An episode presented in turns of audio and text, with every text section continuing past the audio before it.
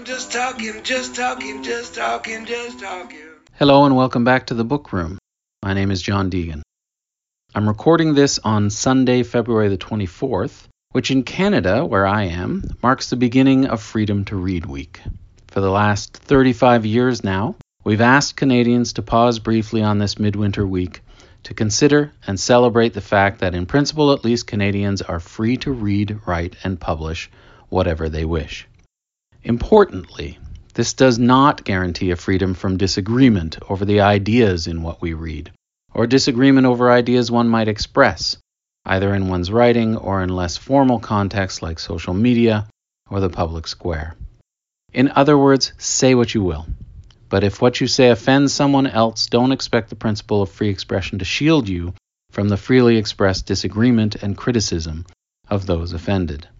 Asked by the good folks at Freedom to Read Week to contribute a congratulatory statement for FTR Week's 35th anniversary, I did some digging into the archives of the Writers' Union of Canada to see how far back in the union's history its own preoccupation with the freedom to read extends. And since I've mentioned the Writers' Union of Canada, which is an organization for which I work, let me pause for a brief disclaimer. The Book Room is my room, and not actually a room within the Writers' Union. The views I express here in this room are my own, and should absolutely not be construed as standing in for the official opinion of the Writers' Union of Canada. Now, unsurprisingly, the union has been making public statements about state censorship and the banning and suppressing of books from its very earliest days. The Writers' Union was originally formed back in 1973, during a period of great fertility for both Canadian writing and Canadian-owned publishing. It so happened that 1973 was also the publication year for one of the last century's most famously banned books, The Gulag Archipelago by Russian author Alexander Solzhenitsyn. In The Gulag Archipelago, Solzhenitsyn continues his earlier documentation and criticism of state suppression practiced in the Soviet Union. This was a courageous activity that had previously seen him imprisoned and internally exiled within Russia for the last 8 years of Joseph Stalin's life. The Gulag Archipelago, which is sharply critical of the Soviet state, was officially suppressed within the Soviet Union until the fall of that empire in 1989. Solzhenitsyn himself was exiled from the Soviet Union in 1974 after the work was translated and published widely in the West. He remained in exile for 20 years, eventually returning in 1994. And in 2009, after the death of its author, the Gulag Archipelago became part of the curriculum in Russian secondary schools. The banning of the Gulag Archipelago and the exile of its author was world news in 1974, and Canada's fledgling Writers' Union registered its disapproval, both of Solzhenitsyn's suppression in the USSR and of a somewhat surprising call to have the book's English translation banned from some Canadian libraries. State suppression is not something that happens only outside our country. Canada also has a history of turning books back at our borders.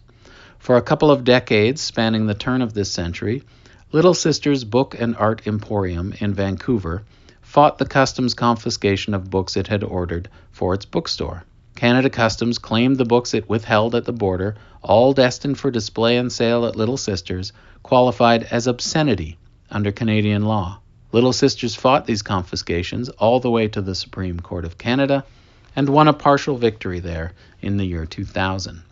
But the confiscations continued, and a later legal challenge was discontinued for lack of funding.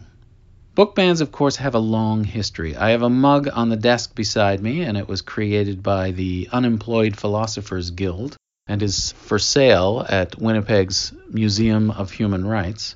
And this mug lists a number of the more famous titles that have been challenged and banned for one reason or another.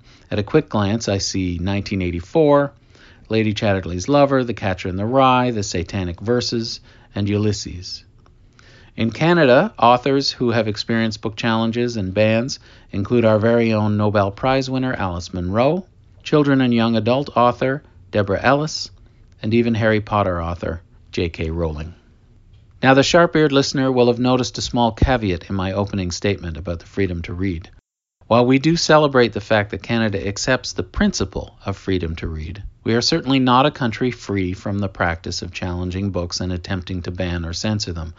The call to remove or ban books from Canadian schools and libraries did not end with the Gulag Archipelago in 1974, and in fact it continues to this day. The Book and Periodical Council, which is the industry organization that runs Freedom to Read Week each year, carries out an annual survey of libraries in Canada and documents the many challenges and demands to have certain books removed from library collections. Religious disagreement and depictions of both sex and violence tend to top the list of reasons why folks demand the suppression and or removal of a book. Again, let me stress, there is a difference between criticizing a book because you may disagree with it in some way or another and calling for that same book to be banned or to somehow otherwise restrict someone else's right to read it if they wish. Saying, for instance, that you think Book B does a better job of discussing or addressing certain ideas than Book A is not the same thing as calling for Book A to be banned. And yet, Canada does continue to draw lines within its laws. Publication that's legally found to constitute hate speech or the counseling of discrimination and hatred is controlled in Canada, as is anything that constitutes child pornography. The boundaries of these laws may be occasionally challenged in the public conversation, that's our court system, but those boundaries remain, and with good reason. So the lines around and between free expression, the freedom to read, and censorship will be examined and discussed all this week in Canada. If you want to get in on the discussion, visit freedomtoread.ca, where you'll find listings of all sorts of events happening around the country. Various libraries in Canada, for instance, are offering free mugshots of patrons who dare to sign out a previously challenged or banned book. An event in Beeton, Ontario, called Banned Books and Beers, takes place in a local tavern and will feature a discussion of The Handmaid's Tale by Margaret Atwood, and a panel discussion at the Vancouver Public Library called Refuse, or Refuse, Canlit in Ruins, will examine the changing face of Canadian literature. Finally, a panel in Toronto at Glad Day Books will discuss the current climate for free expression in Canada. So get out there and read a challenged book. Get your mugshot taken, attend a panel, and have your say about banned books and your own freedom to read. As always, thank you for listening. The Book Room is an occasional series of short podcasts about the book business, its issues, and some of the characters who make it unendingly interesting. It's available individually and by subscription through SoundCloud and iTunes, and on my own website at jkdeegan.com. Thanks once again to Sandy Crawley for the music. We'll talk again soon. I'm just talking.